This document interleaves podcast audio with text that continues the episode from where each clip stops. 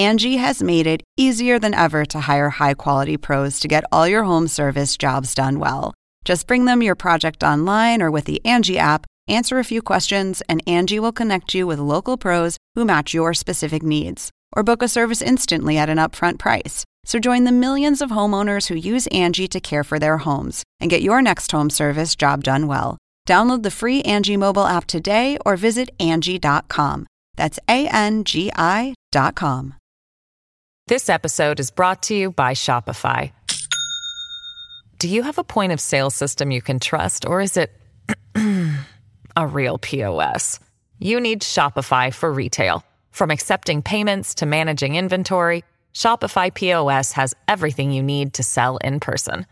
Go to shopify.com slash system, all lowercase, to take your retail business to the next level today. That's shopify.com slash system. Out front next, breaking news. Israel now flooding Hamas's network of tunnels, flushing out militants. But Biden saying he can't be sure all hostages are out of harm's way. As America's closest ally breaks with the U.S., calling for a ceasefire tonight. Also breaking, Ukraine's president in Washington pleading for aid. Are his hopes of getting a deal dead? This, as another country, is taking a page from the Putin playbook and threatening a massive land grab with his backing and Trump selling his mugshot as trading cards along with pieces of the suit that he wore that day, now being accused of breaking a law and how it is paying off for Trump. Let's go out front. And good evening, I'm Erin Burnett. Out front tonight, the breaking news Gaza's tunnels are now being flooded. A U.S. official telling CNN tonight that the Israelis have informed the United States that they are flooding some of Hamas's tunnels with seawater in order to flush out Hamas fighters and short circuit part of the infrastructure. The Israelis claim that the flooding is limited and that they're only flooding tunnels where they do not believe hostages are being held. However, just moments ago, President Biden could not say whether that is in fact the case. I'm not well. There is assertions being made that there's quite sure there are no hostages in any of these tunnels, uh, but I don't know that for a fact. I do know that though every civilian death is an absolute tragedy, and Israel stated its intent, as I said, to uh, to match its uh, its words with uh, its intent with word with actions. That's why, uh, that's why I was, that's what I was talking about today. So he can't say for a fact, and clearly here he's referring to civilians overall, beyond hostages. He's referring to Palestinian civilians. And Biden's response here, using the word assertion, is part of a growing rift between the U.S. and Israel that is now playing out in public. Today, Biden warning the Israeli Prime Minister Benjamin Netanyahu that he's losing international support because of, quote, indiscriminate bombing. Those were the words Biden used, leveling that sharp criticism at a fundraiser. Now, look, this is a major shift for Biden because up until now, publicly, uh, and, and the words he's used have been in lockstep with Israel and its prime minister. And late today, one of the U.S.'s closest allies turning, taking a stand and calling for an end to Prime Minister Netanyahu's campaign in Gaza. Canada is now calling for a ceasefire. Alex Marquardt begins our coverage out front live in Tel Aviv tonight.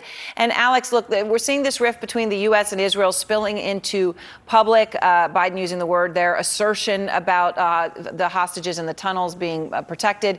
As the IDF is beginning what could be a major mission uh, inside those tunnels. Yeah, Erin, this could be a significant new tactic against this network of tunnels that is believed to contain some 300 miles or 500 kilometers of tunnels. Uh, the IDF uh, is believed to be doing this on a limited basis, pumping seawater into a certain number of tunnels where they do not believe that the hostages are. A U.S. official tells our colleague Natasha Bertrand that the Israelis are unsure about how effective it's going to be. But you heard uh, President Biden's concern there for the hostages. Uh, Israel is saying there are still some 135 hostages inside Gaza. 160, 16 of them are still uh, believed to be alive. And Erin, this comes on a day when we've also heard some of the sharpest comments yet by President Biden against Netanyahu, his government, and the war in Gaza.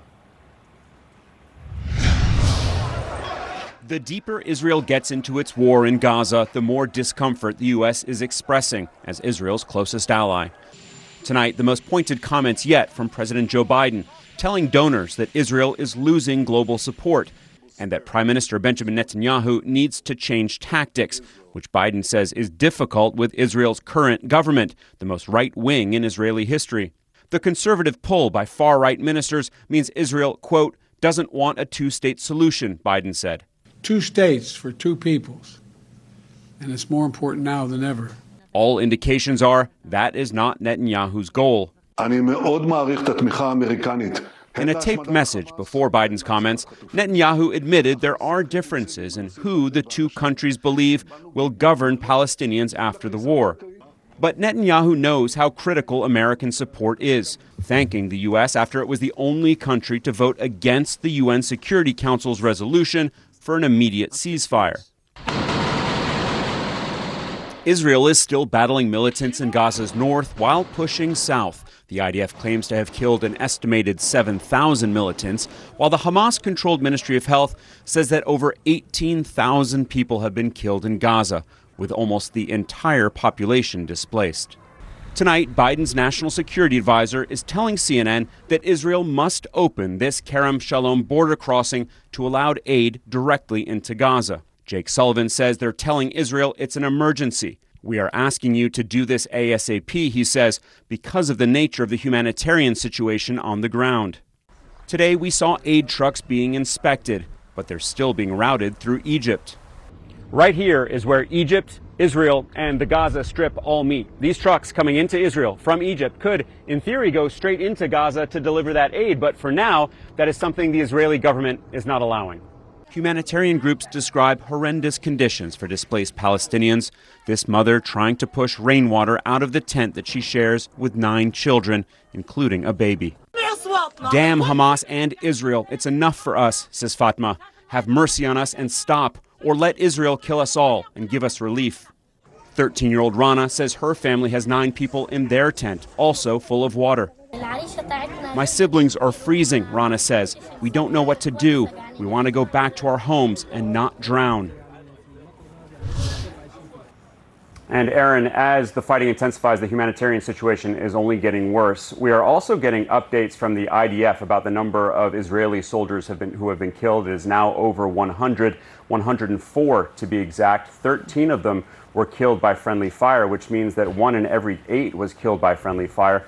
And there have been some notable deaths among these Israeli soldiers, including the son and the nephew of a senior Israeli minister who also used to be the top general in charge of the IDF. Erin? Mm. All right, thank you very much, Alex, uh, reporting from Tel Aviv tonight. And out front now, retired Army General Wesley Clark, also the former Supreme Allied Commander of NATO. So, General, I appreciate your time. I want to start with uh, the news that we have here tonight uh, that that we have confirmed that Israel, the IDF, is flooding Hamas tunnels with seawater. They say doing it in a limited basis. Uh, is do you think this is the most logical thing? That this is the right step for them to be doing right now? I've expected it from the beginning because if you look at how how could what could you do with those tunnels? If you put your soldiers in, they're liable to hit booby traps. There's going to be a firefight in the tunnels. You're going to lose a lot of people. If you try to smoke them out with tear gas, you don't know what the ventilation system is. They probably got gas masks. The gas disperses. So it always looked like seawater was the most likely uh, option. Now we don't know what the effect of the seawater is. It could be pumped in there and sink right into the sand and, and into the ground. It could. Uh, mm-hmm it could collapse the tunnels, but maybe it doesn't. Uh, it could collapse buildings, maybe above the tunnels. And so this is has to be looked at as kind of a test by the Israelis. That's why they say they're doing it on a limited basis, I'm sure, because they themselves don't know what the impact will be. And you heard President Biden saying that there's assertions that they are flooding tunnels on this limited basis that don't have hostages in them. Uh, it was obviously notable that he used that word, right? Assertions, not that they say this and this is therefore true. It just raised a question, and it, is part of the uh, concern that President Biden has warned Israel that it's losing support. He said the prime minister Netanyahu needs to change his tactics and likely his government. So, how significant do you think this is, General? That this is all spilling out into public? We're all seeing this. Well, it's bad for, for everybody, honestly, Erin, because it makes the United States look weak. Now, we've already got a credibility problem after Afghanistan. We're dealing with Putin. We're dealing with Maduro in Venezuela, who's threatening to invade Guyana. And now our own ally, Israel, that we said we wholeheartedly, totally support, is uh, we're, we're in a tussle with Israel. So uh, it raises a lot of questions for the United States, but it's worse for Israel because Israel really is dependent on the United States. Netanyahu's been a controversial president. Yep. It's not not a, a, surprise that there are conflicts there. He, has been behind the expansion into, into the West Bank by the Palestinian settlers, which has caused so much of this uh, anxiety and which the Biden administration has opposed. So, General, the UN General Assembly just voted to demand a ceasefire in the conflict. And obviously, uh, that's not something Israel says it's going to do. Uh, and one of the votes that they were able to get was from Canada. Now, Canada, up until this point, had refused to back a ceasefire, incredibly close ally of the United States. So, what kind of pressure does that put on Israel and the United States when you have Canada, with, with the symbolic importance that it carries as the largest uh, land border with the United States, turning against it on this crucial issue? I don't think Israel is going to be uh, persuaded to go with a ceasefire. Yeah. Uh, even if the United States called for a ceasefire, I think it'd be very tough for Israel to agree to that because they've said this is an existential threat. Yeah. But the United States needs all its friends. And so Canada's vote is not helpful to us. All right. Well, General Clark, I appreciate your time. Thank you very much.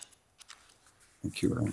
All right. And out front now, Tal Heinrich. She is spokesperson for the Israeli Prime Minister Benjamin Netanyahu. And Tal, uh, it's great to be with you, of course, here in New York. So, um, you know, just to start with the, the limited flooding of the tunnels uh, that we understand the IDF is doing, uh, Israel says it's doing on a limited basis in tunnels where they do not believe hostages are being held. President Biden says that is an assertion uh, that he cannot confirm it. How do you know for sure that there are no hostages in the tunnels being flooded? First, Erin, uh, regarding the tunnels, I cannot comment on operational military activity happening on the ground or anything strategic moving ahead. Um, this is a question that you will have to refer to the IDF. What I can say is that we said in the past, the IDF spokesperson has said that we're looking at various ways to eliminate these tunnels. We have eliminated much of, of the tunnel infrastructure, um, but there are still many of them, as you heard uh, from, from your reporter, also in the area of Khan Yunis, where our forces are uh, now operating. And um, obviously, when we work on the ground to eliminate the Hamas terrorist regime in Gaza, the hostages yeah. situation is, is the top of minds. Yes, I, am curious though, and I understand they're saying where they don't believe the hostages are, but uh, a question to you just on an intelligence basis. If Israel knows where they are not, how, do you know where they are? Well, again, this is a question for the IDF. We, what we know is that Hamas only responds to pressure. We have seen the release of hostages so far based on the outline that we agreed upon because mm-hmm. thanks to the military pressure. And we continue to hit them hard because we want to reach the twofold goal, the mission that we have defined for this war. So President Biden has warned Israel it's losing support, right? He said to the Prime Minister Netanyahu, you need to change your tactics and, and, and, and likely your government. Um, is there a response from the Prime Minister well, first, Israel is a democratic state. The, the ones who choose the government, as you know, are, are the people of Israel. Um, and right now, my country is not dealing with politics. Erin, from left to right, there's a public consensus. We're all united right now around the goal. Uh, and the goal is to defeat Hamas. You, you, know, when the terrorists targeted us on, on October 7th, they didn't ask who voted for, for who, for which party. They yeah. didn't care. And you know, some of these hardest hit communities, and I know that you've you've been you've been to the southern areas, um, are honestly the the the, the people um, who are most staunch supporters of, of the Palestinian cause in certain areas. Many in the of them were in those kibbutzim, yes. Right. Mm-hmm. So, um, in terms of the civilians, uh, General Clark was talking about how when you flood, there's unknown consequences at this point. Could involve, say, buildings coming down, right? Obviously, unknown at this point, as, as he lays it out. Um, a lot of civilians have died. We know that. Um, Israel says, uh, the IDF says they've killed at least 7,000 Hamas members. Obviously, we can't independently confirm that. But I did recently speak to Jonathan Conricus, IDF spokesperson, mm-hmm. and I'd asked him about a report that said that senior uh, Israeli military officials said that they were basically killing uh, two civilians for every Hamas member. And he called that a, quote, tremendously positive ratio that if it was two civilians for every one Hamas, that's tremendously positive. How do you see it? Well, it depends what you compare Israel to. If you compare Israel to perfection, uh, of course, uh, no, nobody's nobody's perfect. We don't want to see any civilian casualty. We want to ease the civilian suffering in Gaza. The IDF is going to such extents um, that the no, no, other Western military, no other military has, has done before to safeguard the civilian population in an enemy war zone. And I think that Israel is really defining the, the gold standard here of urban warfare. Um, and if you compare the campaigns in, in Iraq and Afghanistan, mm. the civilian to combatant uh, yep. casualty ratio, um, that then Israel, once the dust would settle, you will see that Israel mm. compares favorably. And I understand that. I understand that sort uh, academically if, if, if, those numbers are put out there when you talk about the gold standard. But yet, what we are confronted with every day is a horrific loss of Palestinian life and a lot it's of agony and anguish. It is hard to hear that being the gold standard. Every civilian casualty is a huge tragedy. There hasn't been a war in human history, even the most justified ones, um, that haven't seen a certain extent of collateral damage. But again, what we are doing on the ground, the fact that we are telling the civilian population where our soldiers are, are entering and when, this is unprecedented. And I'm sure mm. that some, you know, family and, and, and friends of U.S. Armed Forces service members watching us right now would wonder who, who does that? Who announces where the troops are exactly going to operate so that civilians and, and the terrorists would know? Mm. Um, this is the, what the IDF is doing because we're a moral military. We're a moral country. I want to give you a chance to respond to another report that aired on CNN last sure. night. Uh, my colleague Nima Elbagir was reporting on some of the money that has gone to Hamas. Uh, obviously, a lot of money in recent years, and questions about whether Netanyahu's policies actually aided and abetted that by allowing hundreds of millions of dollars in actual cash to go into Gaza uh, that uh, from from Hamas, despite concerns from Netanyahu's own government, some of which were raised uh, by then Education Minister Naftali Bennett, who spoke to Nima, and here's what he said. I stopped the cash uh, suitcases because I believe that's a horrendous mistake to allow Hamas to have all these suitcases full of cash that goes directly to rearming themselves against Israelis. Why would we feed them cash to kill us? So when he says he stopped it, he's referring to when he became prime minister. He's saying he stopped uh, the Netanyahu policy uh, that he refers to as cash in suitcases.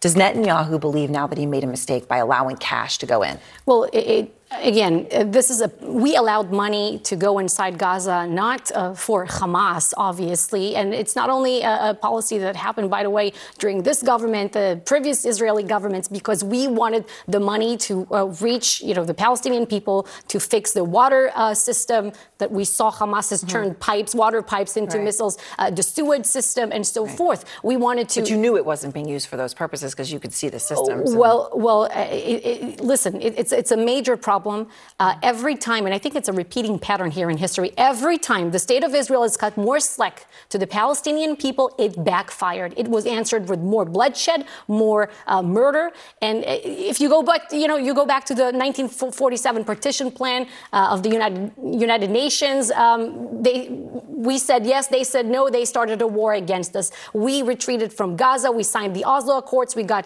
suicide bombings in our cities. We uh, in 2005 the disengagement Engagement Act from Gaza. We got missiles raining on our communities. Um, and, and now we allowed in more, you know, fake rehabilitation efforts and we cut more slack to Palestinian workers who wanted to work in Israel, expanded the fishing zone. What did we get? The October 7th massacre. It's a repeating pattern. Mm. All right. Well, Tal, I appreciate your time and thank you very much. Uh, it's good to see you in person. And next, the breaking news denied Ukraine's president fails to change Republican minds about funding during a high stakes trip to Washington, as we're learning the grisly toll Putin's invasion has had on his own forces. Plus, the House just hours away from voting on an impeachment inquiry into Biden, an, invest, uh, an investigation that Democrat Dean Phillips says makes Biden, quote, unelectable. Phillips is running against the president, and he's my guest tonight. And tonight, the graphic voicemails one election worker says she received because of Giuliani's lies about the election.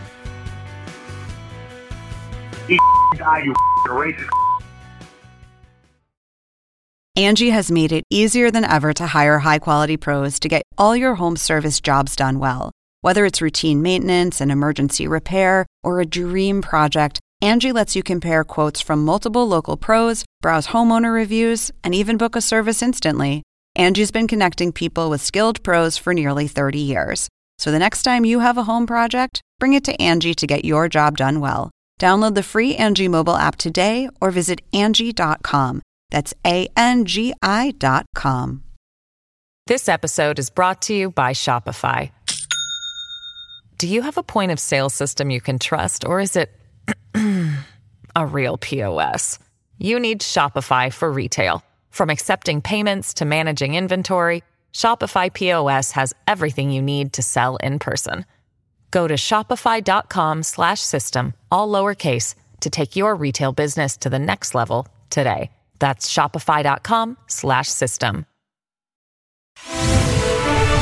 Breaking news Ukraine's president in Washington making a last ditch plea for immediate aid. Speaking in English, Volodymyr Zelensky stood alongside President Biden as both leaders made their case for American support for Ukraine. Thanks to Ukraine's success, success in defense, other European nations are safe from the Russian aggression, unlike in the past.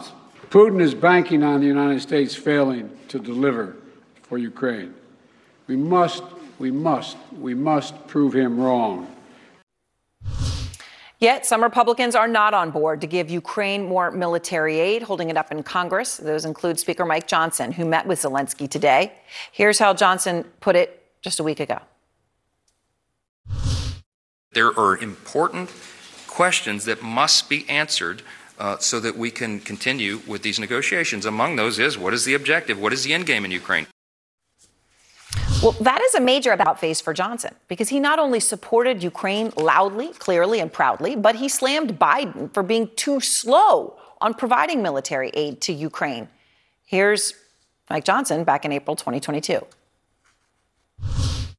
They're asking for the ability to fight back. As, as we've seen in recent days, there's a real chance they could win this conflict with Russia, but they will not be able to do that. They certainly can't prevail if the Biden administration continues to sit on its hands and not deliver the weapons that, that are sorely needed and that we, we are prepared to provide. Well, a total about face on that particular issue. Of course, if aid does not come, Putin will be triumphant and able to continue on his openly stated quest to defeat what he calls, quote, the root of evil, the United States. Нужно знать и понимать. We need to know and understand where the root of evil is. Where this very spider, who is trying to envelop the whole planet, the whole world with his web, and wants to achieve our strategic defeat on the battlefield. It is, of course, Ukrainians who fight every day for Putin's strategic defeat on the battlefield and for the very basic thing, the most basic thing, their nation's right to exist. And on the ground in Ukraine, the war grinds on tonight. Nick Paton Walsh is out front in Zaporizhia. The war isn't over, or even slowing. Avdiivka in the east, the next town Moscow wants to slowly swallow. Endless Ukrainian drone videos show the huge losses. The latest US intelligence estimate Russia has had 13,000 casualties here. A huge number, offered without evidence, but a clear bid to show American aid to Ukraine is, right now, hurting Russia. The lack of a potent summer breakthrough means Ukraine's President Volodymyr Zelensky faces perhaps his toughest weeks ahead. He had to take time away from fighting Europe's biggest war since the 40s to get caught between these two politicians as they have their own squabble. Here, on Capitol Hill, the lawmakers are eager to go home for the holidays at the end of the week. In Ukraine, weeks later, they may start running out of money on the front lines. It is life and death, one helicopter pilot in the east told me. Uh, it will be very difficult for us to fight without your assistance, but we have no choice. This is very serious things because unfortunately we don't have enough power within our country to support our army, but we extremely need it. This is just a question, this is just a point of our survival. Russia is relentless, shelling the city of Kherson hard most nights and mornings this week and, said Ukraine's security service, possibly behind a cyber attack hitting a major cell phone provider. It impacted air raid sirens, air raid alerts on phones, and added to the sense of Putin moving in on what's left of civilian safety in Ukraine as winter looks bleaker. Now, Volodymyr Zelensky returns to Ukraine likely without achieving the thing that this trip hoped he would do, with some officials here warning that salaries for doctors, first responders on the front lines may indeed run out in January, with clear public tension with his chief of staff who ran the counter-offensive that hasn't yielded the results that Ukraine and its Western backers wanted. The defence minister even today joking that he hadn't heard whether or not the chief of staff had indeed been fired. He hasn't, just for clarity. But Ukraine Ukraine also experienced consistent Russian shelling, attacks on infrastructure, the cell phone service nationwide experiencing what Ukraine said was a Russian cyber attack today. The problem's Yeah. mounting, but this key one, a lack of financing, will burn in the next weeks very hard, Erin. All right, Nick, thank you very much in Zaporizhia. And out front now, longtime Putin critic uh, Bill Browder. He was once the largest foreign investor in Russia. Now he's on Putin's wanted list. He's also the author of Freezing Order, a true story of money laundering, murder, and surviving Vladimir Putin's wrath. So, Bill, President Joe Biden said today that if Congress fails to pass this supplemental aid package, it's going to give Putin what he called the greatest Christmas gift. Um, is this how Putin sees it? there, there's no question. I mean, uh, so the Ukrainians showed us two years ago that that with some resources, um, even though they were outmanned and outgunned, they could fight the Russians back. And a war that should have lasted three days is now going almost two years. Um, but that is contingent on the Ukrainians getting weapons that they didn't have before from the United States and other countries. And the United States is responsible for, for more military and financial aid than any other country. And so, if for some reason um, the Americans can't provide the Ukrainians with any more financial aid, then basically Putin had to wait two years for this, but he's going to get what he wants. And uh, President Biden is right about that. So, a a source telling CNN today that a declassified U.S. intelligence intelligence assessment that Congress received in the context of all of this conversation about aid, right, says that Putin has lost 315,000 troops uh, on the battlefield, and that the war has basically set back 15 years of Russian effort to modernize its ground force. 15 years. So you could look at that and say if you're if you're looking at doing damage to the Russian military machine, that damage is being done. But is there any point at which these losses get too big for Putin to continue? And obviously, this question would be contingent upon, you know, support, obviously continuing. Well, I should point out that Putin doesn't really care about how many of his own soldiers are killed. He has no empathy. He's he's really a psychopath. Um, but having said that, there is one factor, which is that he operates in a country with a lot of people who could one day rise up against him. And the 300 and some odd thousand people who are dead, that's 20 times more than the Soviet Union lost in Afghanistan. They lost about 15,000. And, and that was over a 10 year period. And that led to the mothers of the Soviet Union rising up and, and forcing the, the regime to withdraw from Afghanistan. And so, you know, it's it's Putin can do this as long as he's running a complete totalitarian system where everybody, even the mothers and wives and sisters and brothers of, of the soldiers who are lost, um, can't rise up. But if at any point they start to rise up and, and organize, then Putin's really in a in a bad place. And and and so it's it's not certain wh- what what that moment is. And um, and Putin seems to think he can carry on. Right. I mean, and that's the thing. I mean, that moment hasn't happened. I think confounding many, right? And the question is it, it, when. I mean, one person who obviously had been, well, the leader of the opposition, had spoken up against Putin. Uh, prior to all this was Alexei Navalny, poisoned uh, with Novichok, put in a penal colony. And one of his closest aides yesterday told me that he's been missing for a week and that right before he went missing, his lawyers were unable to get access to him. He's now hasn't appeared at multiple hearings. That he had a health incident and needed an IV, but no one knows anything about what happened to him since then. So he could be sick. He could be moved to the a, a worse penal colony, as as could be the case. Could be dead. They don't know. I mean, wh- what do you think could happen here? Well, I think I think the very best case scenario is that they've put him uh, in the transfer system between the prisons, and and we've seen this before with um, with various people, including Navalny, uh, um, where they where you when you're being transferred, you effectively get lost, and nobody has access to where you are. You can't communicate. Your lawyers don't know where you are, and that may be that that may be where he is, and that is the best case scenario. And of course, the worst case scenario is that something catastrophic has happened to Alexei Navalny. And that's entirely possible. And it's particularly ominous with the fact that he had this incident where he collapsed six days ago. And that was the last anyone's ever heard from him. Yeah. Uh, Of course, and we wait, we wait for news there, hearing nothing today for yet another day. Bill Browder, thank you very much. Thank you. And next, Republicans are one step closer to launching an impeachment inquiry against Biden. Full House vote is right now scheduled for tomorrow. Dean Phillips is a Democrat running against Biden for president. He's out front next to weigh in. And Trump cashing in on his legal problems, now offering his supporters a literal piece of the suit that you see in this mugshot. Somebody cut it up for a hefty price. New tonight, the full House just hours away now from a vote to launch an impeachment inquiry into President Biden. Republicans defending the move as necessary, saying that the White House has not turned over requested documents in the Hunter Biden probe. Democrats, though, say it's about politics and ultimately about helping Donald Trump win in 2024.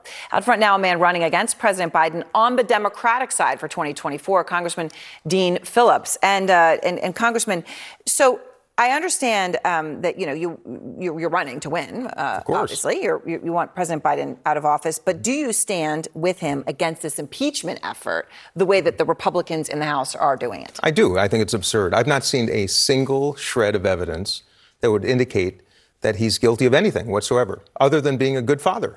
And that's the truth. And I'll be flying to Washington tomorrow to register that vote because I think it's absurd. And we cannot start using impeachments as a regular course of business in a massively dysfunctional Congress. So I want to talk about your bid to defeat President Biden in the primary. Mm-hmm. So you're going to go and you're going to support him on of this course. impeachment specific point. Um, but look, there's growing concern among Democrats. So I'll just go through a few of the things. Sure. Uh, he's trailing former President Trump uh, by five points in Georgia. Uh, which is a purple state now. Mm-hmm. Um, it is worse news for Biden in Michigan, where Trump has a 10 point lead. Right? These are states uh, that Biden won. Uh, Biden says, uh, you know, look, his approval rating's at what, 37%? 37, it's the lowest right. uh, that it has been. Um, but then Biden, uh, we, we ask them, well, what about you? And they say, well, you're only polling, Congressman Phillips is only polling at 10% in New Hampshire, so there's nothing to worry about. Did you think it would be easier when you look at his numbers? Did you think that your job would be easier? No, I would. T- in fact, I'm thrilled I'm at 10%. I'm thrilled. Yeah, I mean, that is another way to look at it. I mean, to say absolutely. that the challenger is coming yeah. in at 10%. Yeah. You know, people don't know my name yet. And you know, you know why they don't know my name yet? Because I'm not a jerk. It's so easy to become famous in politics right now by just being a jerk. That's why so many of the best known politicians in America right now are just people like that. It's going to take months for me to become known, introduce myself, and I'm, I'll be I'll be around. So no, I'm not surprised at all. And those comparisons don't matter right now. What really matters, Erin, is next May or June, head-to-head comparisons. How does President Biden stand against Donald Trump? How do I stand? And then give Democrats a choice, a really, I think, clear choice. I believe I'll be ahead of Donald Trump. I believe President Biden will continue to be behind. So you think in the polls, when people will say your name versus Trump's name, that you would be would win, even though Biden almost would with not certainty. But but let's get to those dates and see. And that, that but most importantly, we Democrats are deluded right now into thinking the best way to proceed is with this coronation. Just, the data you just shared, it is horrifying. So why do we not want a multi-candidate primary to identify the person best positioned to beat Donald Trump? That's my proposition. The fact that I'm the only one doing it is perhaps the most bizarre part of this whole episode. Well, RFK Jr. was doing it. Now he's moved over he to being independent because, because- he will not back him if he's the nominee, right? Which you would be forced to do as a Democrat. Oh, I, I will absolutely back the president if hmm. he's the nominee. We have no choice. But my position right now is in 2020, I do think he was probably the only one that could defeat Donald Trump. In 2024, I do believe he's one of the only ones that can't. Well, which is obviously a big switch. Now, you've been vocal in the border. Uh, and you've been vocal on Biden and criticizing him and how he's handled it. Uh, you've rejected claims it's secure. You called it, I, I quote you, Congressman, an unmitigated, embarrassing, inexcusable disaster. Uh, so today, uh, we heard from several Republicans. We've heard from Senator Graham. We've heard from Senator Cornyn. Uh, here is what they're saying.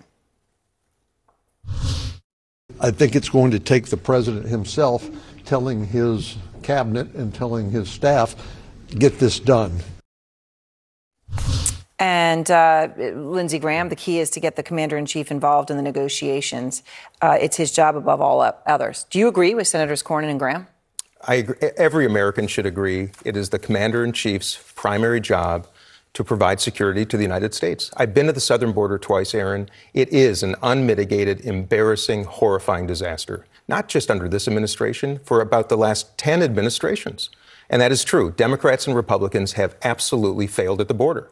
And these are truths I wish more Americans knew. Yes, we have to secure it. Yes, we have to completely reform our immigration policy and particularly our asylum policy. It is we are actually putting human beings in the position of making this horrific journey, spending their life savings, giving it to Mexican cartels because they have to come across the border.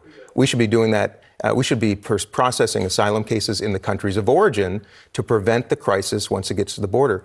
Most people in government have literally been doing this for so long, they know no other way. They do not know how to anticipate, plan ahead.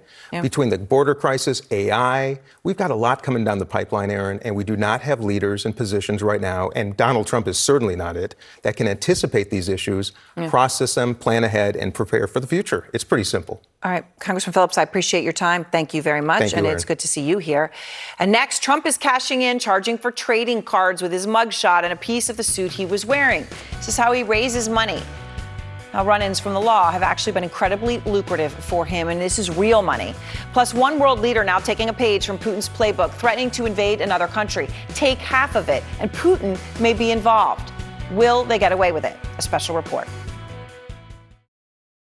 The assignment with me, Audie Cornish. So there have been arrests, suspensions, disciplinary hearings. They're shutting down graduation events. At this moment, the part of the protest that are admirable are young people calling attention to atrocities. Michael Roth is the president of Wesleyan University. I would like to make a space for them to do that as long as that space doesn't prevent other people from pursuing their education. Listen to The Assignment with me, Audie Cornish, on your favorite podcast app. Tonight, the former president, Donald Trump, fundraising off his mugshot again. So now this is what he's doing. He's now offering people the chance to buy this quote historic gift just in time for Christmas, mugshot edition. That's what they call it, digital trading cards. And if you buy 47 of them, you will get a piece of the suit Trump wore when his mugshot was taken. Now, to do all of that, it will run you about $4,600. It's not even like PBS, you know, when you do it, you get a bag. Harry Enten's here to go behind the numbers. Okay, so we're sitting here laughing and it is funny. And yet, yeah. this is real money. Real. And he is raising real money. It's why it's a story. I mean, how much money did Trump make since the mug shot in that court where you have the numbers? He, he, he's made millions of dollars. I mean, that's what they have reported out. And we know that quarter three, which of course was when the mug shot was taken, was his best fundraising quarter by far. And overall in the quarter, now, of course, some of this happened before the mug shot, he raised $45 million raised $45 million, his best fundraising quarter so far. And that, and what we've seen is this general upward trajectory of Trump fundraising. And he was not fundraising at all before the first indictment. Then all of yeah. a sudden he saw this just tremendous uh, climb in the fundraising numbers, and, and, right now he's a runaway, runaway train when it comes to endorse. And um, and, and the mugshots, can you can you? I mean, I know correlation is not necessarily causality, but what's the relationship between the mugshot and polls? Yeah, you know, you might think you know this is just something that plays to the base, right? But in fact, it seems to be something that might actually be playing to the general election. Uh, you know, before the mugshot was taken, Joe Biden had a small lead in the national polls, about two points. You look at where we are now we see Trump with a lead of about three points in the national polls. It has not cut down on his support at all. If anything, he seems to be gaining over Joe Biden. So this isn't just a primary phenomenon; it's something that's happening. Five point margin now. People supporting him, uh, as you see, that that seems to have improved. Does that mean that they think he's not guilty? No. This, I think, is the, the, the most interesting part of this, right, Erin? Which is they may be more supportive of him now, but they also actually do think that he's guilty in that Georgia election subver- subversion case. You can see that right there. The majority, 51%, believe, in fact, he is guilty compared to just 26% who say not guilty. So this uh, sort of this thing where these voters are weighing these different issues in their mind, but Trump seems to be the beneficiary, at least so far on the metrics that actually matter. And very quickly now saying you get a cut up piece of the suit. I mean, you know, we were all talking about it, sort of making a joke. I mean, it's like relics uh, in the Catholic Church back in the day. Who knows if it's the real suit? Who knows if it's the I real? venture to question it. I, I, I have no idea, but whatever he's doing, it's working no matter how bizarre it is, Erin. Right, raising money. That's the bottom line. That's As we said, that's why it's a story. It is real money. All right, thanks, thanks, Harry. And next, he's power hungry and threatening to invade his neighbor. Well, you'll see who it is. Plus, an election worker in tears as she testified about the terrifying death threats she received because of Giuliani's election lies. You'll hear those horrifying messages. Tonight, the authoritarian leader of a country with nearly 30 million people threatening a massive land grab tonight. A leader taking his cues from his ally, Vladimir Putin. Isa Soares is out front. It's an outlandish attempt at a land grab that has the world on edge. Long live the full map of Venezuela. This is President Nicolas Maduro, revealing his new vision, a larger and more powerful Venezuela, which includes Essequibo, a lush and vast patch of land that makes up two thirds of neighboring Guyana. Maduro is now threatening to invade Guyana. After an incendiary referendum at home backed his bid to claim sovereignty over the territory. Procedamos a publicar Let's publish and take to all the schools, high schools, and universities of the country the new map of Venezuela, he says. ciudades del país. Across the border, Guyana's President Irfaan Ali is ringing alarm bells. This is a direct threat to Guyana's territorial integrity, sovereignty, and political independence. Roughly the size of Florida, Essequibo has been a part of Guyana since 1899, when international arbitrators set the current borders. Venezuela has long sought to control the territory. And the discovery of more than 11 billion barrels of oil and gas off Guyana's coast by oil giant ExxonMobil in 2015 which put the country on track to become the world's highest per capita oil producer, has only emboldened Maduro. Now he's escalating tensions even further, naming a major general as the head of the new Essequibo state, and telling oil companies operating in the region they have three months to pack up and leave. Aquí la traje. This as he orders Venezuela's national oil company to start exploring the area. Inmediato procedamos Immediately will proceed to give operating licenses for the exploration and exploitation of oil, gas, and mines in all of Guyana Essequiba, he says. It's a move out of President Putin's playbook, and the fear, Guyana's president tells me, is that Maduro feels empowered by the Russian leader's invasion of Ukraine. We cannot allow a situation like Ukraine in this Western Hemisphere. We cannot allow the annexation of a territory in this Western Hemisphere. Allies and neighbors too are taking note. Brazil's President Lula da Silva has ordered additional troops and armored vehicles to his northern border. Sim, uma coisa que nós não queremos aqui. Something we don't need in South America's war. We don't need a war. We don't need conflict, he says.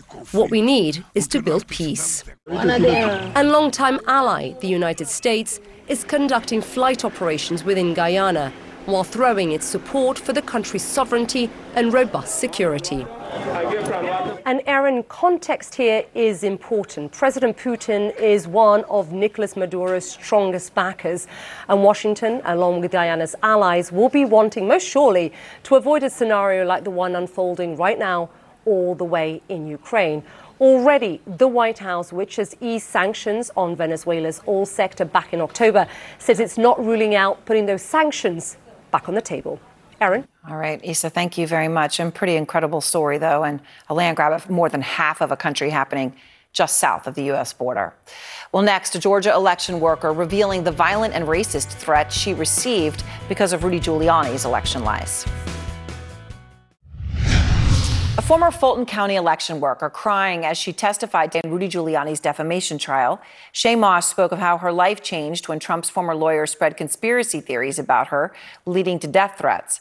Moss saying, quote, I am most scared of my son finding me or my mom hanging outside my house on a tree or having to get the news at school that his mama was killed. Jurors also hearing some of the racist and violent threats that she and her mother, Ruby Freeman, received. And I will warn you that these are graphic threats. You die, you racist. Have a nice life. What's left of it you have. Hey, this is Shay. Hey, I hope you like JR because that's where you're going on your way to hell.